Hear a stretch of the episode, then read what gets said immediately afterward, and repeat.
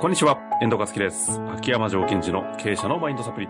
秋山先生よろしくお願いいたします。はい。よろしくお願いします。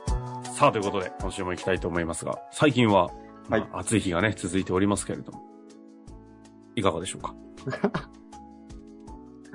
あの、この間、あの、クーラーの話をしたじゃないですか。はいはいはい。私、クーラー調節しながらとか言って。まあ、それを聞いていた、あの、チームメンバーの人が、なんか、私やばいです、クーラーつけっぱなしです、みたいな話をしてて、ほうほうほう。あの、秋山先生は、あの、うん。体をちゃんと循環というか、たあの、クーラーに慣れさせすぎないためにも、ちょっと弱くしたり、切ったりっていうのを調整しながらあえて汗かいたりとかね、してると。で、その方が、いや、秋山先生すごいですね、私なんかって言ってすごい言っていただいて、ごめんなさい、俺そこまでストイックにやってなくて、そういう部分もあるよくらいだったのに、っていう話をしてて、あ厳格にね、受けた。え、私もそう聞いてましたよ。何ですか？もうなんかびしょびしょになりながらの時間と、うん。あなんかもう本当に爽やかにやってるのを交互にしながら、まあストイックにやってんだろうな、みたいな。まあ、皆さんの受け止めの、だ大体6割ぐらいやってますね、きっと、感覚的に。すぐね、あの、こういう仕事してる人たちは話を盛る傾向がある。話半分ぐらいで聞いていただくとはいいいのかもしれないで程よくやってすね。今日もクーラーの中、この収録やってます。あ快適にやってると。はい。いうことで、早速今日もしょ、えーしょご質問いきたいと思います。今日はですね、えっ、と、営業販売業の方という形になってますね。えー質問いただいております。えーいきたいと思います。最近、ある部下をリーダーに昇格しました。本人はとても真面目で仕事を一生懸命やってくれています。しかし、チームのメンバーに対してうまくコミュニケーションが取れないと悩んでいました。先日の面談では、メンバーに注意しないといけないのですが、できないんです。その人に何と言っていいかわからなくて、ちゃんと話す自信がないんです、と言っていました。私から見ると仕事には熱心で結果も出しています。しかし、人に厳しく言えない良い人という印象で、その殻を破らないと今後リーダーとしては立つのは厳しいのかもしれないなと思っています。面談では、そんなことないよ。君は一人一倍動いているし、実績もあるのだから自信を持っていいんだよと励ましても、ですが、と下を向いてしまいます。彼には今後もリーダーとして頑張ってもらいたいと思っています。どのように接していったら良いものでしょうか？うーん。ね、ありますよね。特にこう、販売営業の方だと、その、販売営業の実績は高いので、リーダーに昇格してもらったと。うん、うん。そうすると、リーダーになった瞬間に違う能力を求められていくじゃないですか。はい、はい、はい。その中の一つに、えっ、と、言うべきことを言わなくちゃいけないっていうのがついてきて、そこについて彼がちょっと悩んでるっていうことでしょうね。そうなんですかうね。んうん。で、私この、えっ、と、質問してくれた方の気持ちもすごい分かって、そんなことはないよ。君は人一倍動いてるし、実績もあるんだから自信持ってもいいんだよって、すごい私も言いさ、言いちゃい、言いそうなんですよ。ほうほうほう。やっぱり私がそのことを言ってしまう意図はどこにあるか、まあ自分のこととして考えてみたんですけども、うん、うん、うん。なんか、よく言えば、えっと、その人を強みを引き出して、自信を持たせるって言い方もできるけど、はい。なんかこう、今思えるんですよ、私は。なんか、いいことを言ってあげて、気持ちを高めて、そうしてもらおうっていう気持ちも自分はあったんじゃないのかなっていうことを思い出したんですね。モチベーションをちょっとどうにか上げる方向に的な。感じですか？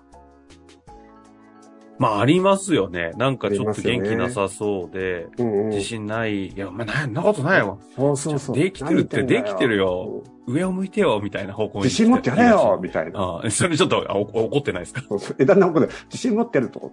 なんで自信ないんだよ。お前自信持ってやれみたいな、そんなこれエスカレートしちゃう時もあるじゃないですか。はいはい、ありますね。で、やっぱりここで、あの、その、部下の方のセルフに注目したくて、まず部下の方がそのことを上司であるあなたに相談できてるってすごいグッドポイントですよね。ほうほうほう。飲み込まないで言ってるんですよ。ああ、正直にね。うん。で、その自信がない。はい。なんて言っていい。なんて言っていいかわかんない。うん。注意しないといけないんだけどできない。それを言えてるんですよ。確かに。言えてるということは部下の方には何をしてほしいかっていうと、私がそういう気持ちであるということを受け取ってほしいっていうことのメッセージだというふうに私は受け止めてるんですね。この部下の方が、うんこのご質問者の方にうん。意図している、まず大事なポイントは、はい。私のその、この不安な気持ちを聞いてほしいっていうことってことですか？受け止めてほしいと。受け止めてほしい。ところが、そんなことないよっていうことは、なるほど。あれ？みたいな。あ否定された？っていうことに、確かにね、否定してないけど、否定されたと本人は受け止めてしまうかもしれないのか。てか、ないものとされるって感じですか？そそうです。ないものとされる。でね、これね、私としてはね、あの、昔、まあ今もそうかもしれませんが、よく子供にやってましたね。子供にこう元気になってほしいとか、なんか調子悪いとか落ち込んでる時に元気になってほしいから、いや、そんなことないよ。お前だったらできるよ。でも本人は不安だとか困ってるって言ってるのに、そんなことないよって言って全部潰せたんですって。ああ。ちょっと今度ゲストでね、それをパパに言われた時の気持ちをちょっと聞かせていただきたいんですけど。もう胸が痛い。あ、でも、なるほど。確かに、そっかそっか。それを受け取らずに、やりますね、これは。明確にそんなことないよという言葉は励ましのように見えてる。もちろんその気持ちもありますが、相手の言葉を否定したっていう意味も含まれていく。相手にとってはね。うん。ああ。結構さらっと、あれですね、危険な部分も含むんですね。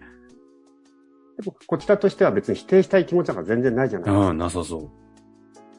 ただ、肯定してるのは、その部下のその販売力とかそういう行動力は肯定してるけども、結局はその部下のその気持ちを否定してることになってないかってことをチェックしてほしいんですよ。部分肯定、部分否定なんですね。なので、まず私はこの質問者の方の気持ちを肯定したくって、リーダーにに挙げた方がそういうふうにコミュニケーションを悩んでることで、この質問者の方もちょっと困ってるんじゃないでしょうかと。不安だったりね、大丈夫かなっていう。だから自分自身もまず自分が、その、あ、ちょっとまずいなとか不安になってるっていう気持ちを受け止めてほしいし、うん。あ、私が不安になってるんだ、みたいな。はいはいはい。あ、え、どういうことですか？私が不安になってるというのは、この質問者の方が不安になってる部分もあると思うんですよ。自分がリーダーに昇格させさせたら、その人はコミュニケーションで悩んじゃってるんですよ。ああ。あ、そっか。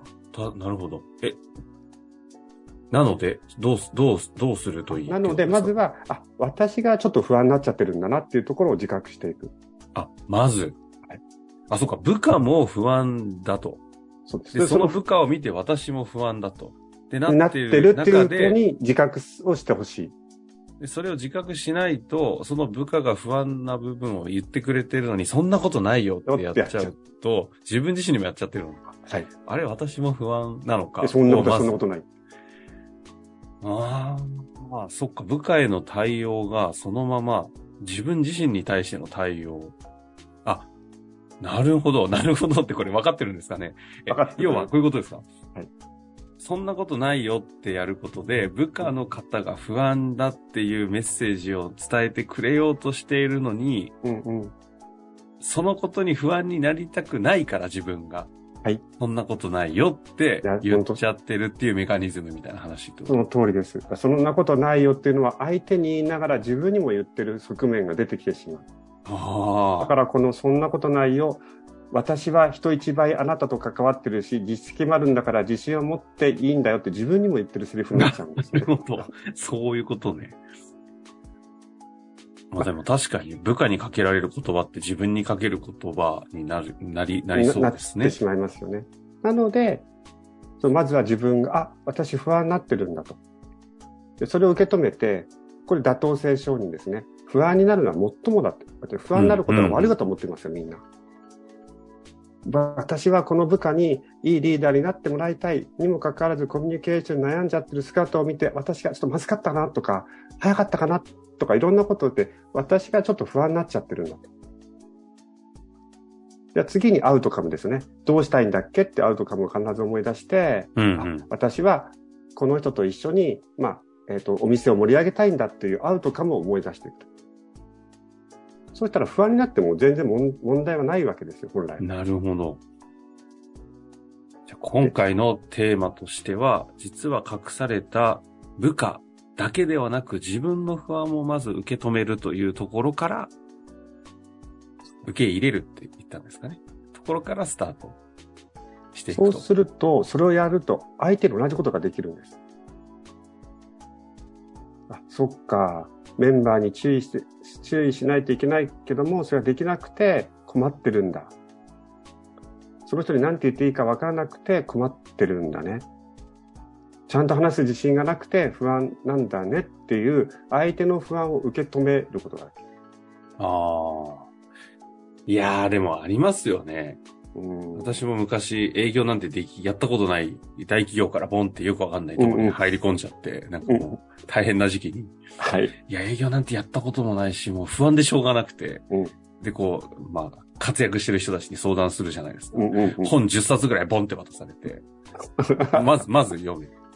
で、感想。うん、で、とりあえず行ってみて、あの、どうだったか振り返り。え、俺の不安とかどこにも聞いてくれる人がいないみたいな。いきなりやり方を提示されて。そうそうそう。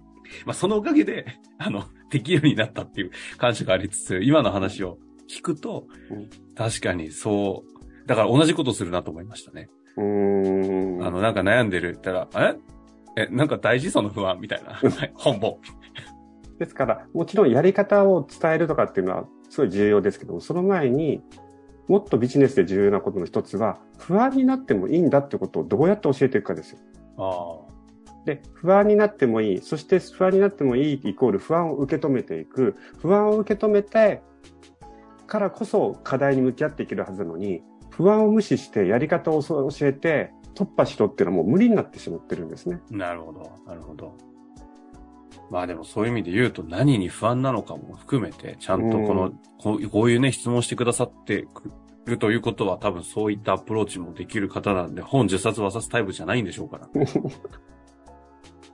ね。ということですかね。はい。まあ、なので、その、まずは自分に対して妥当性書に不安になっちゃうのもっともだよねってやって、相手にも、その不安なのはもっともだよねって言った後に一言だけ、だったらどうしたいってことを初めて聞けるんですよ。まずこの。受け入れて上で。そうそう。その、部下の方が、どうしたいかまだ一言もできてないんですよ。出てこない。ああ、確かに。今そうですね。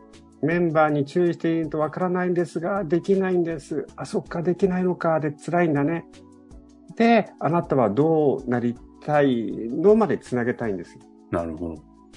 そうすると、いや、私は注意できるようになりたいんですって言ったら、じゃあ、あなたが注意できるようになるために私支援するねって言って伴奏がスタートできる。アウトカムのためにも、まずは不安をしっかりと聞き取ろうと。そのためには自分自身の不安をまず認めようということですかね。はい。い、やいや、非常に勉強になりました。はい。どうもありがとうございました。はい、ありがとうございました。本日の番組はいかがでしたか？番組では秋山城賢治への質問を受け付けております。ウェブ検索で、秋山城と入力し、検索結果に出てくるオフィシャルウェブサイトにアクセス。その中のポッドキャストのバナーから質問フォームにご入力ください。また、オフィシャルウェブサイトでは無料メルマガも配信中です。ぜひ遊びに来てくださいね。